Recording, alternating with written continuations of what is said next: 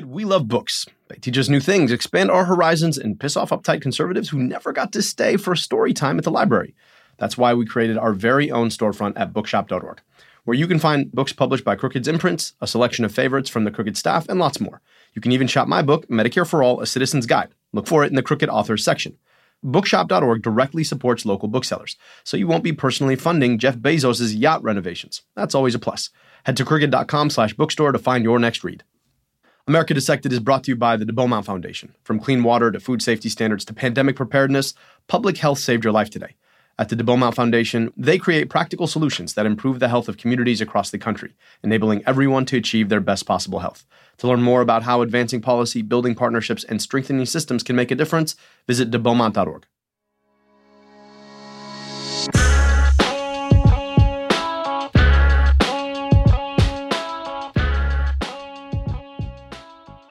state of California bans four popular food additives found in candy, fruit juices, and some desserts. States across the country prepare to start negotiating prescription drug prices. Murderous violence erupts in the Middle East. This is America Dissected. I'm your host, Dr. Abdul El-Sayed.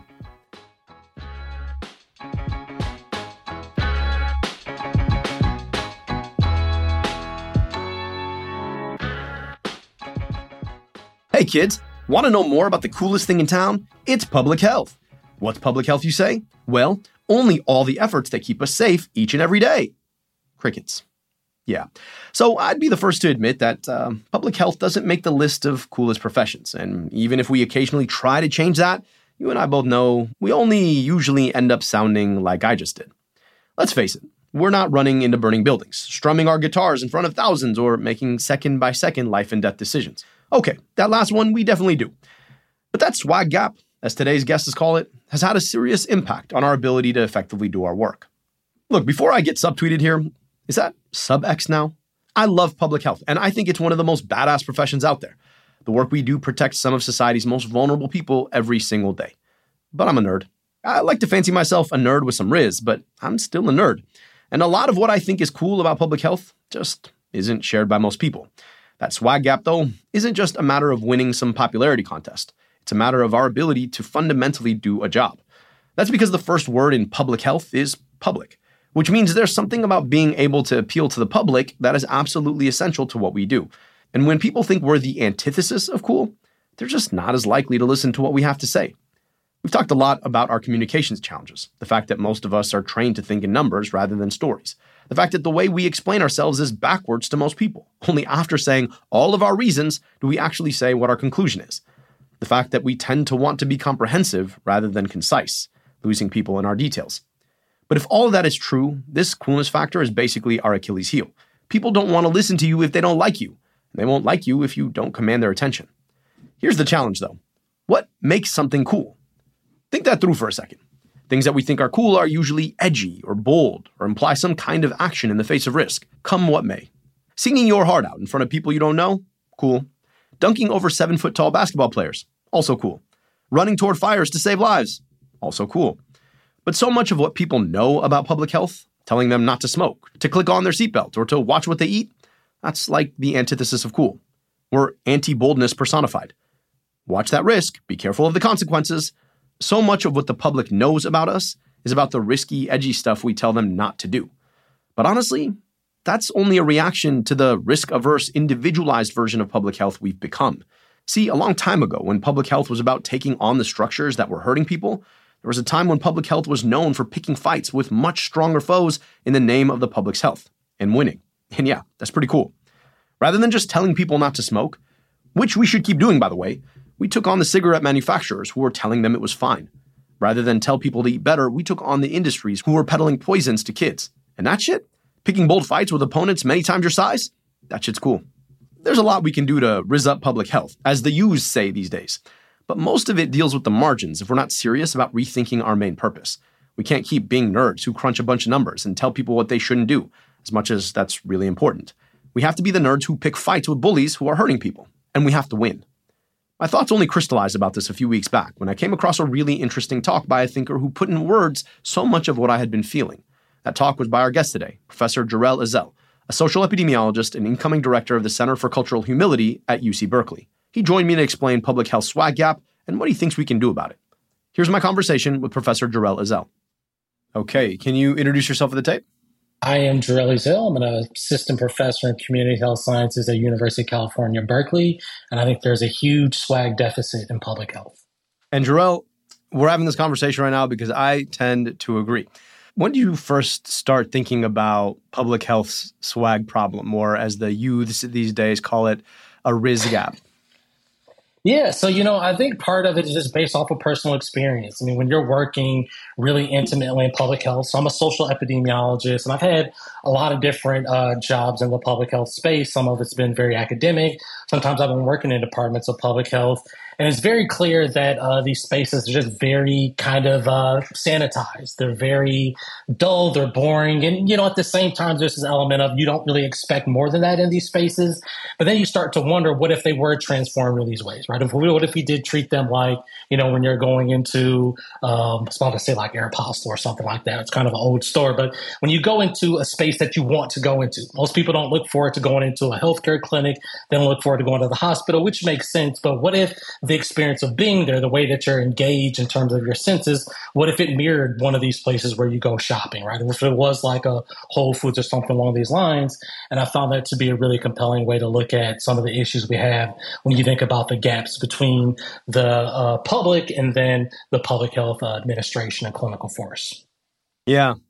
You know, I'd even take it a step further and say it's not just that our spaces tend to have a real swag problem is, is unfortunately that sometimes our people do too, or at least yes. the conversations that we share when we're together. Like I've seen some super cool public health folks, and they get with public health folks, and you're like, what? Why? Yeah. Um, right. Yeah. And I, I want to ask you, what, what do you think is behind that? So I think one thing that's really fascinating as we kind of take the broader view of all this is is this idea of personality.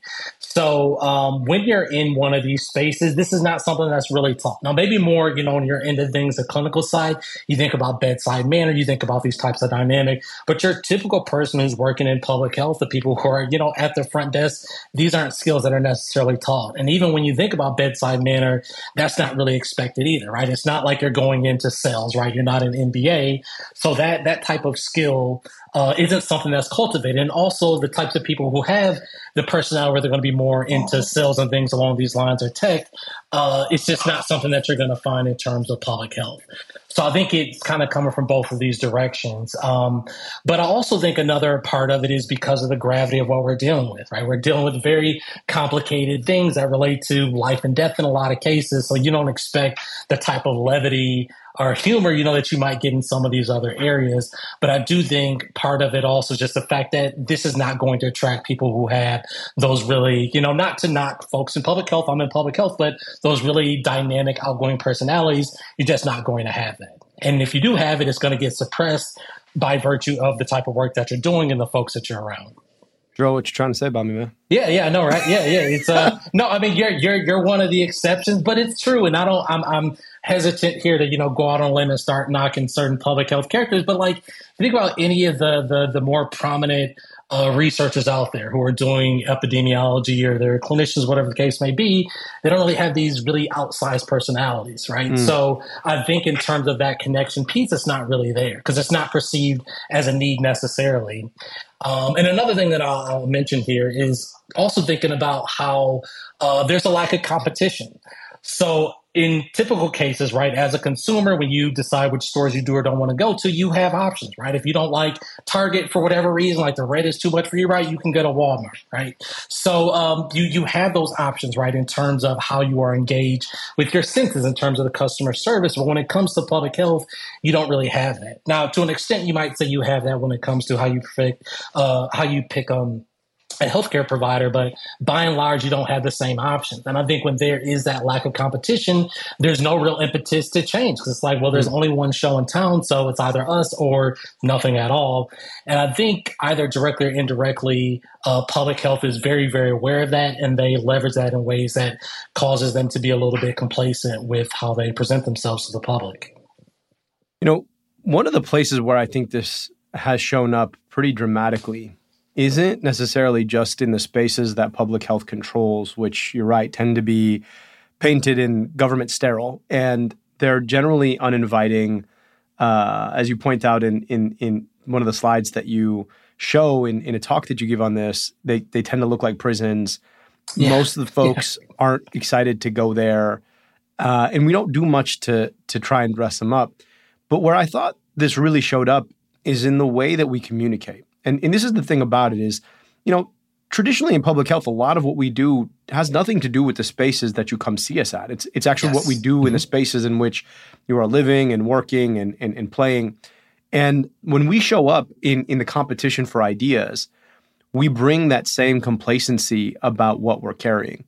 And so we assume that because we have science at our backs, we have a monopoly on what people will listen to, and that everyone's yes. just going to be drawn by our expertise and the many credentials behind our name and listen to what mm-hmm. we have to say.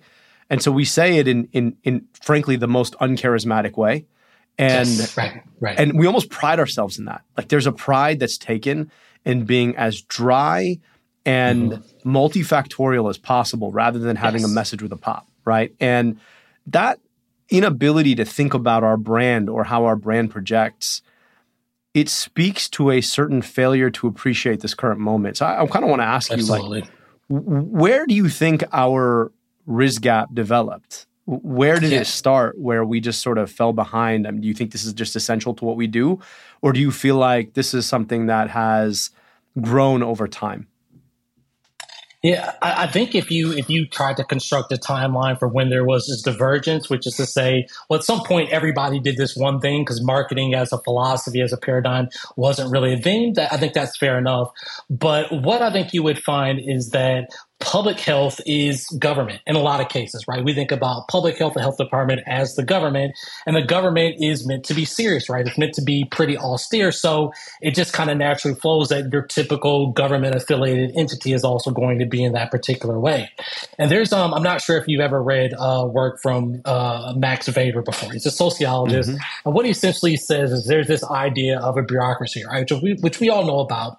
And what it says is that the government is essentially meant to be austere austere. It's meant to be kind of boring because it's such a serious thing, right? It really is a center of gravity in terms of our rights, our capacity to do X, Y, and Z, right? Our infrastructure, all these other things. So it makes sense. And one part of his logic is if it was a little bit more playful, right? If it was like a circus or something like that in terms of how it marketed itself, then people wouldn't take it as seriously. So uh, it'd be a bit of a leap to say that people are following Weber, you know, was writing this stuff hundreds of years ago.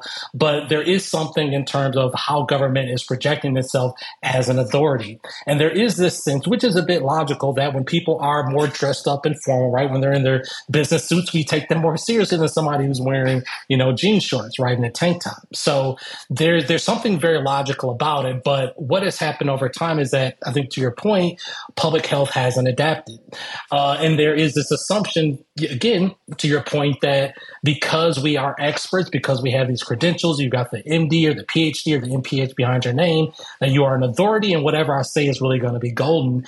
And uh, COVID, and it didn't just start with COVID, but COVID was a big um, you know, really a big reckoning point, I think, for a lot of us in public health and realizing we don't have that type of clout that we thought that we did, and that um, people are looking beyond the affiliations and the accreditations to say, what else are you about?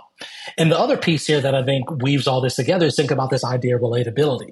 So when you are operating as a clinician, when you go out, for the most part, I won't speak for you because I don't know what you're thinking in your head, but in general, you'd probably say most clinicians don't enter into a clinical space and think, I wonder if this patient thinks I'm relatable or not. Uh, they're probably more thinking, does this person think that I'm credible, right? Do they think I'm qualified? But the type of insecurity of whether or not I'm relatable is not something that really exists in public health the way that it does in other spaces, where we actually do care a lot more in those other spaces about the extent to which the people who work for the organization are actually looking like and reflecting the, the population of the public. Um, and another thing I'll mention, I'm kind of thinking about this idea of experience. So if you think about your typical store, we'll say like, you know, your Fortune 500 companies, take something like Apple, right? Steve Jobs was hugely, hugely into design from, you know, from the whole 360 type of experience, right? Uh, both with the product, how the product is packaged, not to mention what the product does and how it's designed, but those little minute details are really important to him. And then furthermore, if you go into an Apple store, that is a very unique experience, right? That's unlike any other store that you'll likely go into, like a Best Buy or, you know, back in the day, something like Circuit City. So he recognized that. And granted, we shouldn't expect public health to go out and get, you know, super fancy uh, buildings with, with all glass, but there is or could be a reasonable expectation that they do more subtle things to improve the spaces, right? And I think this happens in two ways. It's kind of those little gestures that communicate to clients or patients in that setting that they actually care about our experience here, right? I mean, just walking into a space that feels like a, you know, mental health ward from the 1910s. I'm going into a space where there's, you know, a little bit of music playing or something like that, right? Or there's some flowers up or there's some paintings or artworks or things like that. Little things that signal that we're aware that you're here. We're not taking that for granted. And we also want to make a connection with you, right? We like the same things that you do. And we're not operating from this ivory tower, which is one of the big perceptions of public health right now. I really appreciate a, a, number of points you made. I want to draw out one of them, which is that you know government by its nature uh, can't can't have swag, right? And and yeah. I appreciate you yeah. bringing up Weber and the, the the nature of the bureaucracy, but I argue that a a lot of the corporations that we know have a certain kind of swag, they're huge bureaucracies. They're just yeah, bureaucracies that care a lot about how they're perceived. The second, though, is that, you know, I, I think about the canonical government good guys and gals, and they're fire people, right? The fire yes. the firefighters got a lot of swag. There's there's no yeah, question sure. that if somebody yeah. walks by, like, and, and the way I think about swag is like when a, when a kid interacts with them, either a teenager or like a toddler, there's just mm-hmm. a sense of awe, right? And the reason yes. right, right, that they got a sense of awe is because those people run into burning buildings. Mm-hmm. And sure. I wonder you know, if a lot of the way we do public health has been about curtailing the implicit risk that people face in their lives. And there is something mm. about risk that that is, you know, I think that is foundational to having charisma, right? It's like, sure. you know, when when you see a rock star up there on stage, there's something about you thinking, man, if that was me, I think I'd I think I'd die. right? yeah, if, yeah, if, you see right. an incredible athlete, right, they're doing what they did, and you're like, man, that that is that like putting mm-hmm. yourself out there like that. And then right. you think about firefighters, and they just run into burning buildings, which is insane, mm-hmm. right? It's it's incredible that yeah. they do it, but like most of us, right, wouldn't willingly every day sign up to run into burning buildings. And I, I would argue that most people in public health say, no, I do that every day, and and they'd be right, sure. but it's it's it doesn't we don't it doesn't come out the same way.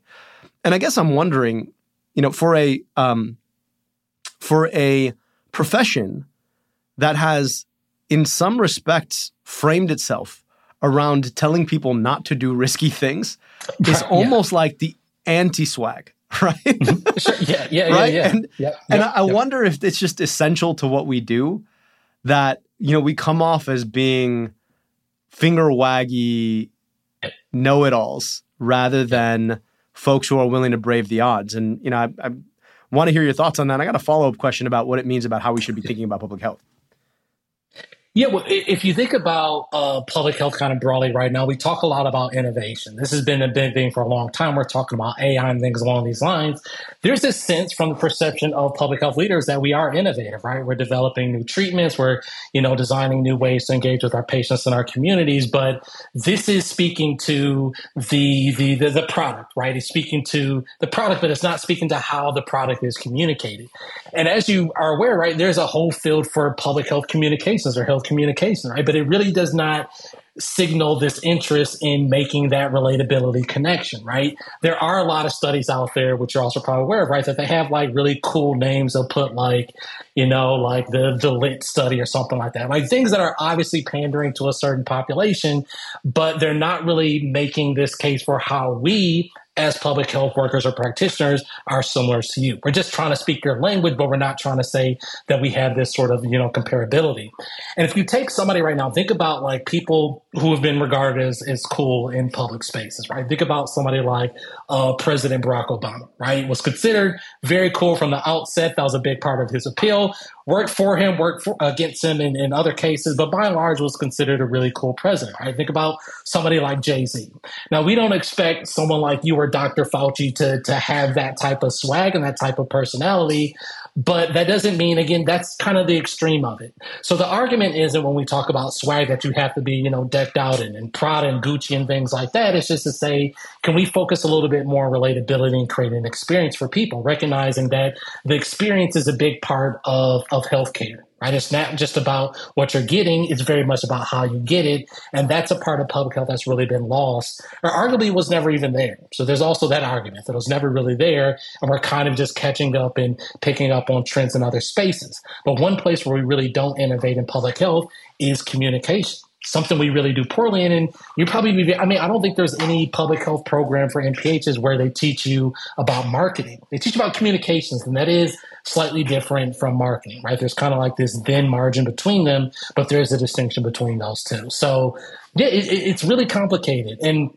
and then when I try to rack my brain and think about who are the folks out there who are really recognizable, who are known by the public when it comes to public health, there aren't many right? And and that makes sense in a way where we just don't expect scientists to be very cool, to be a, you know, like a Bill Nye the Science Guy type. But uh, what if that changed, right? What if that was a paradigm that we that we sought to change? That I think could be really impactful.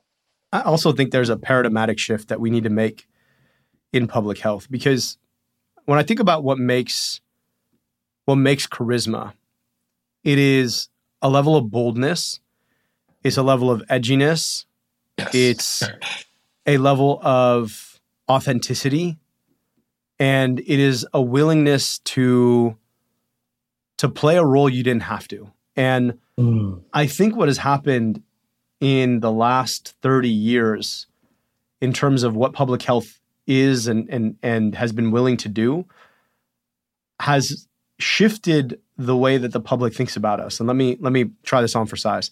Sure. I think that in the 70s, 80s, and 90s, public health turned inward rather than being the folks who are willing to take on the powerful to protect the public. We became ordinary about individual risk factors. And as we mm-hmm. individualized, we went from being the folks who step up to those who are more powerful to the folks who wag their finger at you to tell you, don't eat this, don't mm-hmm. smoke, click it or ticket. And not to say that those things aren't important. They're very important. And I don't want anybody listening here to be like, well, wow, okay, Abdul's encouraging. No, I'm not. I'm just saying right. that when we stopped being the folks who thought about the environment writ large and started being the folks who are a lot more focused on individualized behaviors, we lost a lot of our risk. And mm. I think that there is a way for us to regain it. When we talk about things like air pollution, or enforcing on that major factory that's polluting in those kids' lungs, or it's taking on the major corporations that you know spilled opioids out into our communities, or it's being willing to step up to to policymakers who uh, are clearly right on the take from a large corporation that's more interested in their well-being than yours. When we advocate for something like universal health coverage, that is the kind of thing that people look at and say, okay, all right, there's a there's an edge there. There's a risk there. Yep. Those folks are putting themselves on the line for me yep. rather than just mm-hmm. telling me not to eat stuff, right? Exactly. And right. I think that's a that that is a a a philosophical regression to what was safe that mm. then made us look like people who aren't willing to actually pick fights that matter. And Absolutely until right. we start right. doing that, I think we continue to move out. And you know, this is an issue. I know you're from uh, right outside Flint, and you you've you've done a lot of work on the Flint water crisis. And when I think about somebody who's got uh, a lot of charisma, I think about Dr. Mona. Right? What did Dr. Mona do? Yeah.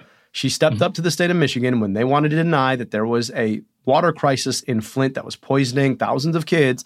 She stepped up and said, "You need to pay attention to this data, and you need to come to grips with what you've done to these children." And I think mm-hmm. there was a moment where folks were like, "Well, damn, she yeah, got right, it, yeah, right?" Exactly. Yeah. So yeah, I, I, wanted to, to to sort of ask you, as you think about where we go from here, what does it look like to get our our swag back? Good question. So just just to piggyback for a second off of your comment about Dr. Mona. So one thing that was really impressive about that case, and I know Dr. Mona somewhat because um, I still actively do work in Flint, is that uh, she was one of very few who was willing to say the things that she said. Right now, maybe wasn't one of these really dramatic cases where like you know 10 years from now they make a biopic about her. But it was enough to say like there were some consequences for her decision. And one thing that I found as I was talking with various people in Flint, that there's actually a considerable amount of jealousy for what she did uh, in part because she really broke that paradigm of we are scientists, right? We pay attention to data. We are not advocates. We are not political. And there's no way to talk about the water crisis without getting somewhat political about it, right? You have to start singling out specific politicians who were doing right or wrong, but there was something inherently political about what she did, and there's a lot of resistance to it because the idea of what a clinician should be is very much antithetical to what she was doing.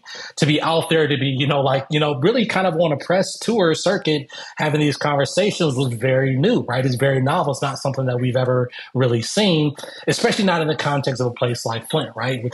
Um, another thing that I'll mention in terms of the this kind of lineage of public health advocacy is thinking about those truth ads. Do you remember those related to, mm. to smoking?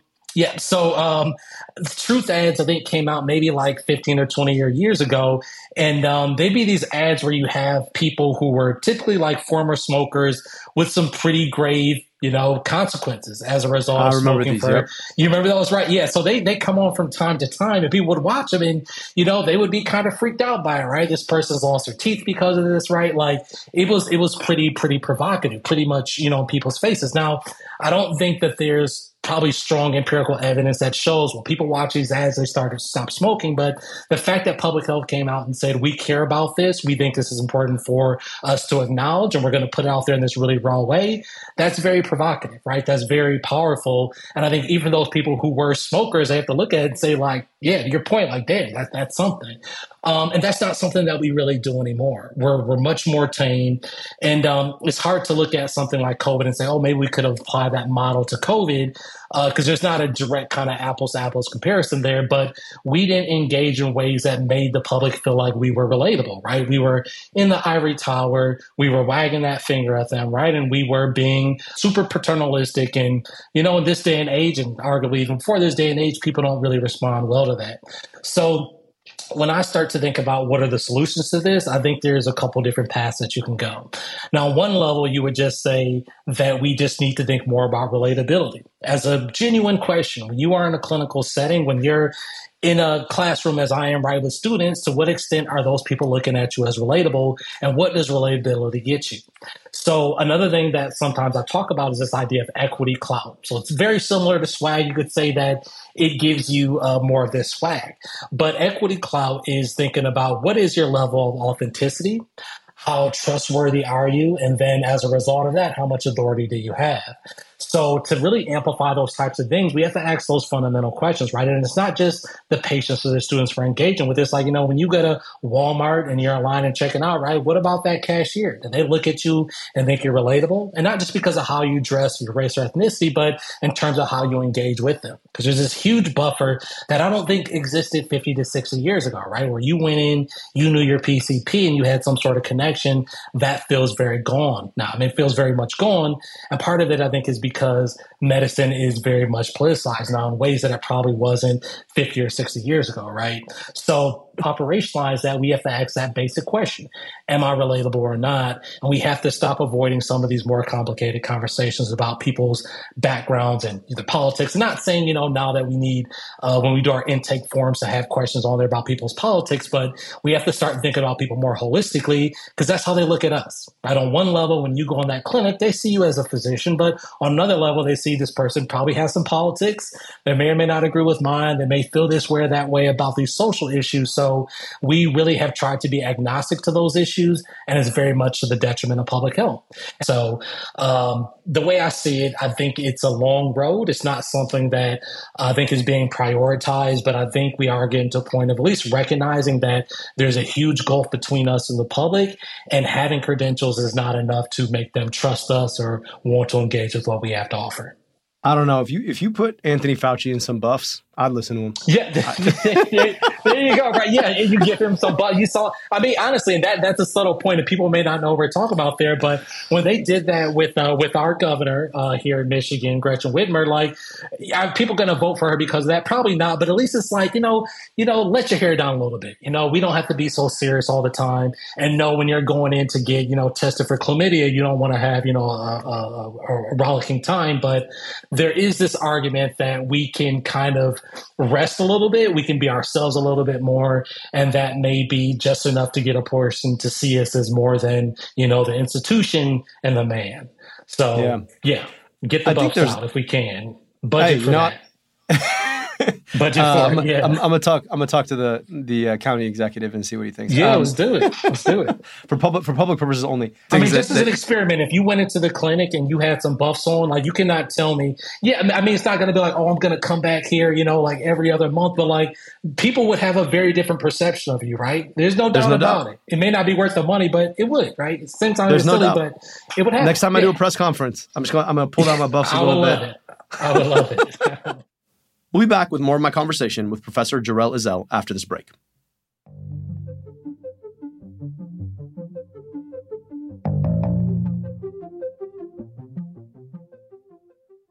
America Dissected is brought to you by Article, as is the chair I am wont to sit in while watching my favorite programming.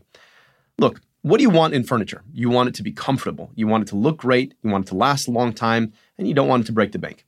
Those are all the reasons to love Article. They believe in delightful design for every home. And thanks to their online only model, they have some really delightful prices too.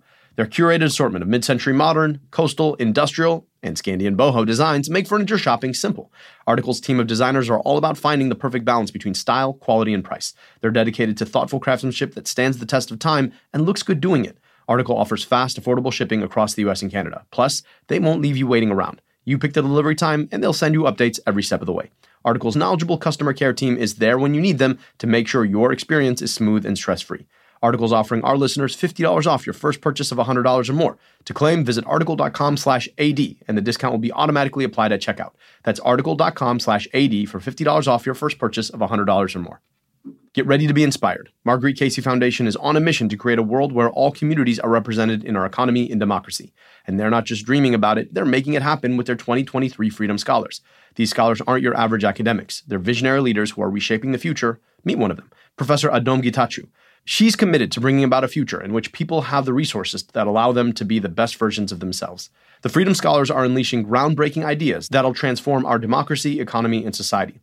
Learn more about Adom and the rest of the brilliant 2023 Freedom Scholars by visiting caseygrants.org or connect with them on social media at CaseyGrants. Imagine a brighter future with Marguerite Casey Foundation.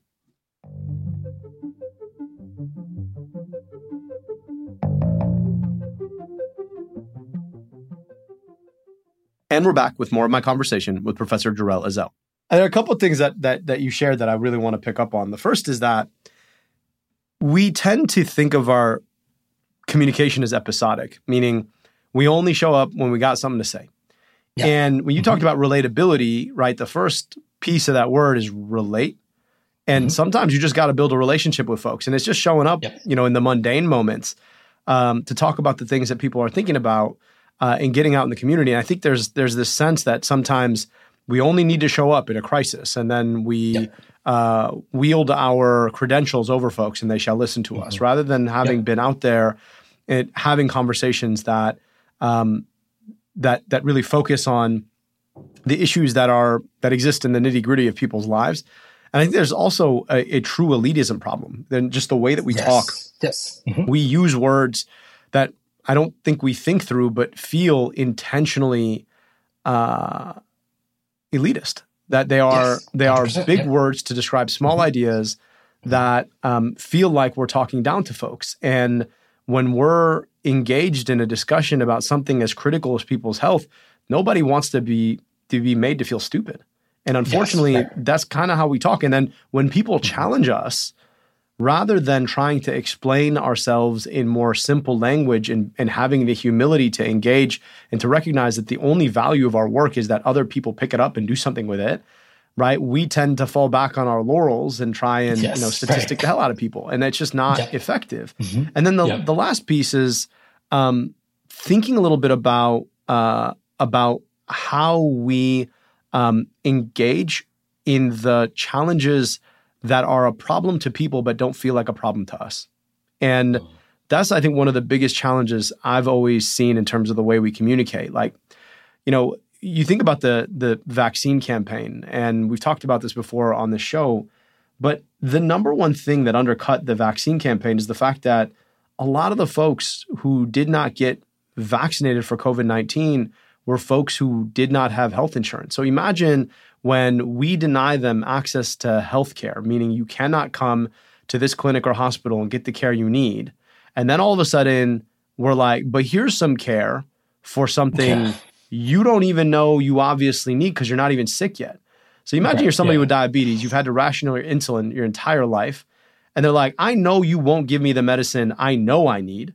Yeah. And now you're coming to me with some medicine that you're telling me I need, but right. but didn't exist last year. Yeah, yeah. So you know, and, and, we don't have the empathy to to step into somebody's shoes and be like, I wonder how that would make me feel. And mm-hmm. I, I, think that really, I mean, it, you know, we think about inequality, we think about in this grand sense of like the extremely rich and then extremely yes, poor. Right but we don't think about the inequality of experience and Absolutely. the fact that you know what seems plainly obvious to someone with a PhD in epidemiology or another public health field is obviously not plainly obvious because it took mm-hmm. you how many years to get that stupid degree and right, then you yeah. you can't sort of climb down your ivory tower ladder and put yourself back in the life of somebody and be like I wonder how this seems to you or how you're experiencing it and what can I say and how can I say it in a way that explains it to you in language that is not the one I took seven years to to learn, right? But is language that Absolutely. I, you know, walked into my college knowing, right? Because that's the reality of the majority of people that we're trying to um, support and empower. And I, I, just think that you know part of this is this this notion that we think we're smarter than other people, when yes, really more right. than anything else, it's a privilege gap, and then we just exploit that privilege gap in our discussion and wonder why people on the other side of it don't want to listen to us. Absolutely. Yeah. Yeah. I mean, yeah. I, I couldn't have said it better myself. There's a huge set of presumptions that come with the work that we do. We have, and, and, and, granted, you know, when you have knowledge and expertise, it is hard to look over, I'm sure, you know, at a patient who doesn't have the same uh, competencies that you do and say, I'm going to listen to you and let you kind of articulate what your condition is, right? And what you think is the best way to approach it. But that really is the essence of shared decision making. But to really kind of suspend that, um, the, that clout that we have, that is a really difficult thing to do, right? And it's not restricted just to public health. It's a universal thing anytime that you have more power capital of other people, you think I've got something you don't. So I'm, I'm really not in a position where I should be listening to what you have to say. And yet these are what people are screaming out saying is essential in order to make that connection with them. So, you know, the question of what does it take to get there on one level, I think comes back to this idea of evaluation. So everything that we've talked about here, I think people could be listening and say, well, how do you measure any of that, right? How do you measure a person's equity clout, right? How do you measure their swag? Those are very difficult things to articulate, right? And certainly like there's no clinic that has, you know, form that patients fill out to say, hey, you know, how much swag do you think your doctor Five star swag or four star swag? Yeah, exactly. as cool as that would be, right? But on some level, it's like maybe we kind of need it. And obviously that would drive clinicians crazy to have to live up to that standard as well. But those aren't things we track, right? We track patient satisfaction, but it's not really along the lines of like when I talk with this clinician, like they are respectful of my race and ethnicity, right? That's not a question. When I talk with this clinician, they're respectful about my politics, right? Or they ask about my politics. All these different facets that would give us a sense on the other end as epidemiologists, as healthcare administrations in terms of connections, we don't really capture, right? We have very antiquated metrics for looking at at that patient experience. And that's why people are starting to tune out. And that's why we're having these deep, deep, deep, uh, persistent disparities because people don't trust us, right? They don't feel any connectivity with us. And it, it seems, at least to me, very obvious that that's a problem. Obviously, it's less clear what the solutions are, but it seems like it's kind of hiding in plain sight, some of these issues. I want to um, close out just on two questions. One is about the efforts that sometimes we make. And one of the words that came out of our conversation that I think is really important to remember is authenticity. And yes. sometimes in public health, you people try to make up this swag gap by doing some of these just the most cringe things. Yeah. And and I, I wanted I wanted to ask you, you know, why do you think we keep we keep doing stuff like this? It's just everybody knows it's ridiculous. And yeah and yet we do it. And then not only that, but in public health, we're like, here we are.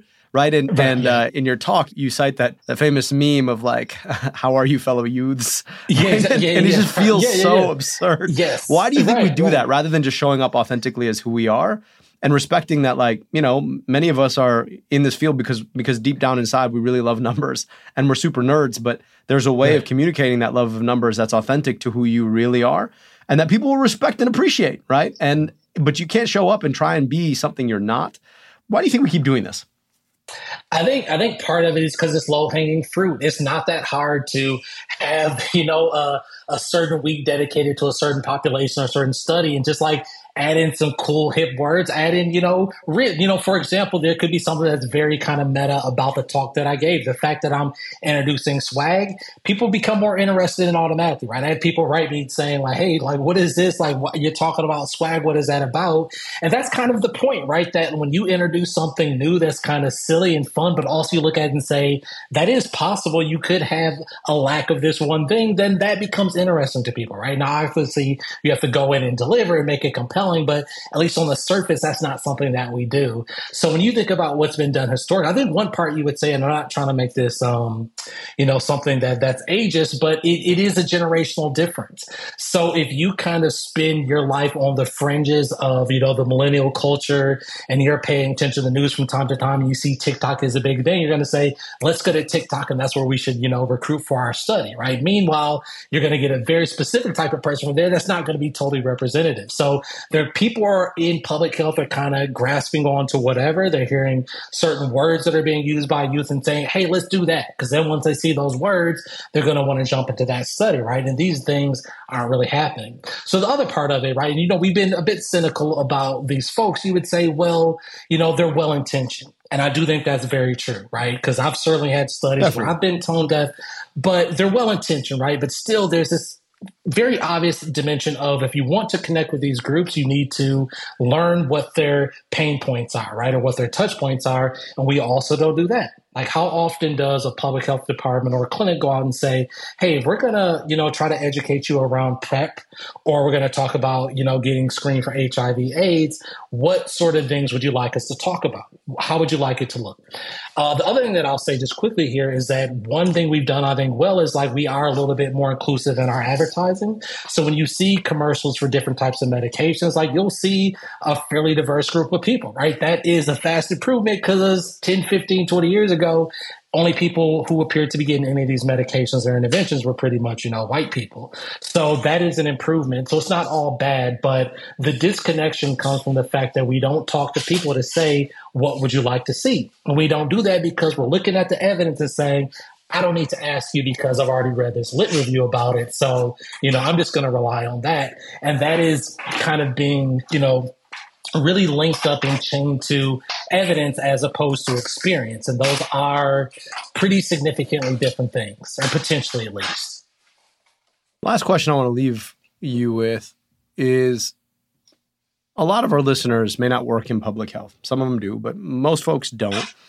And they're involved in public health conversations consistently. I mean, we just had a new COVID 19 vaccine drop. And I like how you said drop. Well, like it's a new album. Know, I'm, just, I'm, I'm just trying, like, I'm trying to take, take, notes. I've been taking notes all, this entire conversation. It's like just speak like. So you say like Drake, um, Drake's album just came out. Okay, got it, got it. Uh, so, so now we got this new COVID nineteen vaccine, and you've got folks trying to have conversations with their loved ones about taking it, and it's hard not to feel school marmy, right? It's hard not mm. to feel finger waggy and and and I think that you know that that sort of the public health uh, rizz gap translates even into having public health conversations, even if you're not in public health. So, yes. how do you recommend you know folks out there doing the good work, whether they're advocates or they're professional professionals in public health, or just trying to have a conversation with Grandpa? Like, how do you bring some of this um, to your uh, communication, and how do you do it in an authentic and honest way? So that's that's an excellent question. So, in my opinion, I'm gonna I'm gonna lean a little bit on the evidence that I've read versus what feels like something that's fairly intuitive to me, at least. So I think with all this type of work, anything that's related to persuasions, persuading people, it usually falls along one or two lines. So one line is going to be, I'm going to make an ethical argument for you, right? So if you take something like diversity trainings, which is something we do, we say, you know, you should take this training on anti-racism because it's the right thing to do and makes you a good person. So that's one argument. And what we know from COVID is that that does not resonate with a large number of people. And more importantly, within that, it's also kind of irrespective of race, ethnicity, class, et cetera, et cetera, which is to say, when people hear that, they don't feel like this is really a moral thing. It's not ethical for me to take this vaccine. There's something more to it. So that's one path. The other path is a more practical one where we say you should take this because it's going to offer these particular types of benefits, right? And on one level, you're kind of making the same case, but you're also extracting out that moralistic argument, right? And what we saw during COVID was really not, in my mind, I mean, it was definitely resistance to vaccines and public health, but it's also resistance to people telling you what to do, right? And people making it seem like you were bad if you didn't do that particular thing. And for those of us who are pro vaccine like us, right, we'd say, well, actually, yeah, maybe it does make you a bad person to not want to do this, but that is a very heavy handed message. And that was the one that initially kind of came out, right? We did spend a little bit of time talking about collectivism, but we're not a collectivist culture, right? We have collectivist cultures in the United States, but by and large, we aren't that. So you're delivering a message when you are making that more humanist message about collectivism, but that's not us. We are not really a community driven type of country. Like we have our ethnic enclaves in places like Detroit and elsewhere, right? But by and large, that's not what we are. So the message was just inherently wrong right from the get go. Now, does that mean if we had gone with a more, one of these more practical approaches of saying if you do this, like it's, you know, going to contribute to better health for you, et cetera, et cetera, maybe that would have worked a little bit better. But in general, we went in too heavy handed and that really just turned off a lot of people. So I think when we're in these spaces, it's worthwhile for us to think about those two avenues, right? Either I'm going to give you that heavy handed response for the ethics of it, and sometimes that does work, or I'm going to give you the more practical side. And then the other part of it, so folks don't end up, you know, tearing their hair out over um, Thanksgiving dinner, is saying, well, some people, they're just not going to get there, right? If you are just adamantly opposed to this idea that you should have to do anything related to public health that kind of comes from this policy type of uh, this overarching policy type of idea there's not going to be any number of things that you can say that to convert a person. So i think for everybody's sanity it's worthwhile to think about that you know probably relatively small fraction of people who aren't going to be moved at all. Um, the other thing that I will say is people, when you talk about authenticity and authority, that comes from lived experience. So, um, again, as a clinician or even as a researcher, when you are across from that patient or the research participant, on some level, they want to know, have you gone through this too? right? If you're telling me that I should be taking this diabetes medication, have you taken it before? Do you have diabetes? Does anybody in your family have it, right? And we're not going to like go out and try to get diabetes, right, as practitioners, but it's a legitimate point, right? Mm-hmm. We expect people who are telling us to do certain things to have led that experience, and when that doesn't happen, there's this huge disassociation. So when people during COVID were observing their politicians going out unmasked, not social distancing, that contributed more and more to that disassociation, right? And we're all just people, right? We're all kind of slipping and you know sometimes cutting corners when it comes to these regulations, but those things add up. And if you're not living what you're saying you're living, then that's going to be very problematic, and rightfully so. Well, on that note, we really, really appreciate you uh, coming and, and educating us on this uh, this swag gap, and uh, I promise we're going to do the best we can in the most authentic way possible to to address it. And we'll be uh, watching. You know, when I when I tip those buffs down, you know that's for you. Thank you. I'll, I'll, be looking for that. Well, look, we uh, we really appreciate you. Our guest today was uh, Professor Jerel Ezell. He is an assistant professor in community health sciences. Uh, and he also serves as the director of the forthcoming Berkeley Center for Cultural Humility. Uh, Jerel, we really, really appreciate you joining us. Thank you. Thank you. I appreciate it.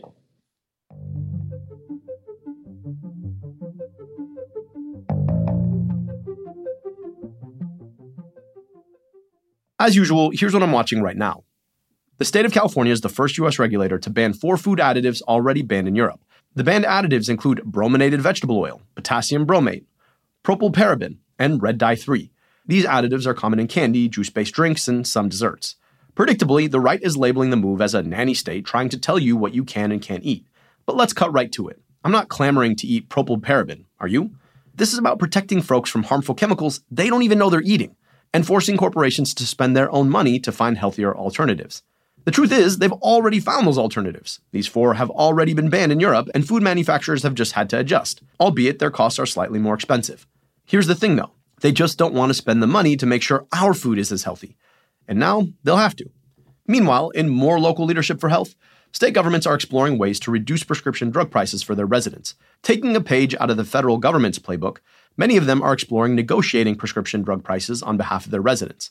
Remember, Right now, aside from 10 prescription drugs that the federal government will start negotiating for Medicare beneficiaries, the federal government is legally prohibited from bargaining on federal taxpayers' behalf.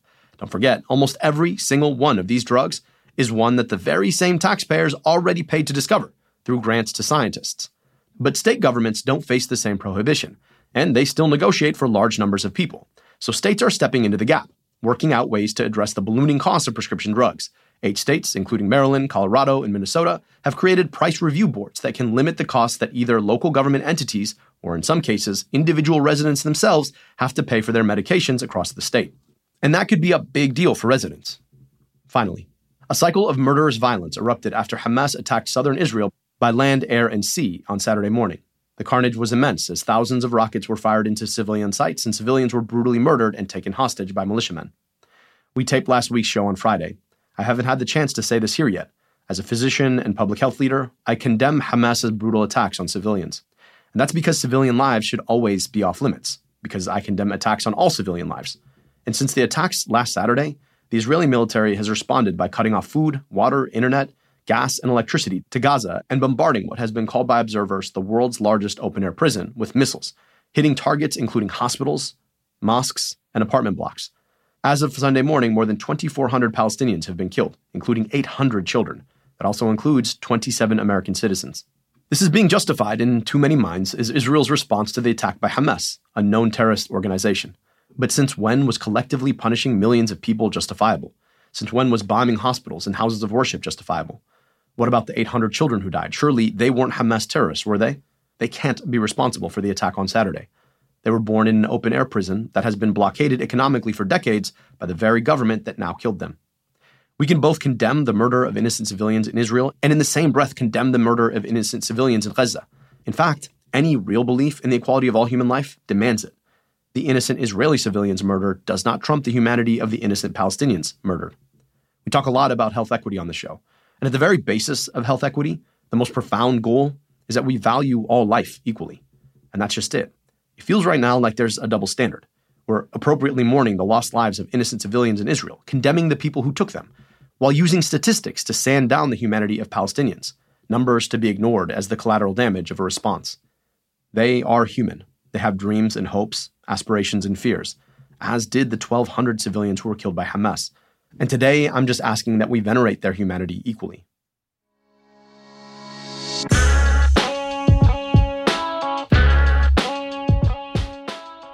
America Dissected is a product of Crooked Media. Our producer is Austin Fisher. Our associate producers are Tara Terpstra and Emma Frank. Vasilis Fotopoulos mixes and masters the show. Production support from Ari Schwartz. Our theme song is by Taka Yasuzawa and Alex Sugiura. Our executive producers are Leo Duran, Sarah Geismer, Michael Martinez, and me, Dr. Abdul El Sayed, your host. Thanks for listening.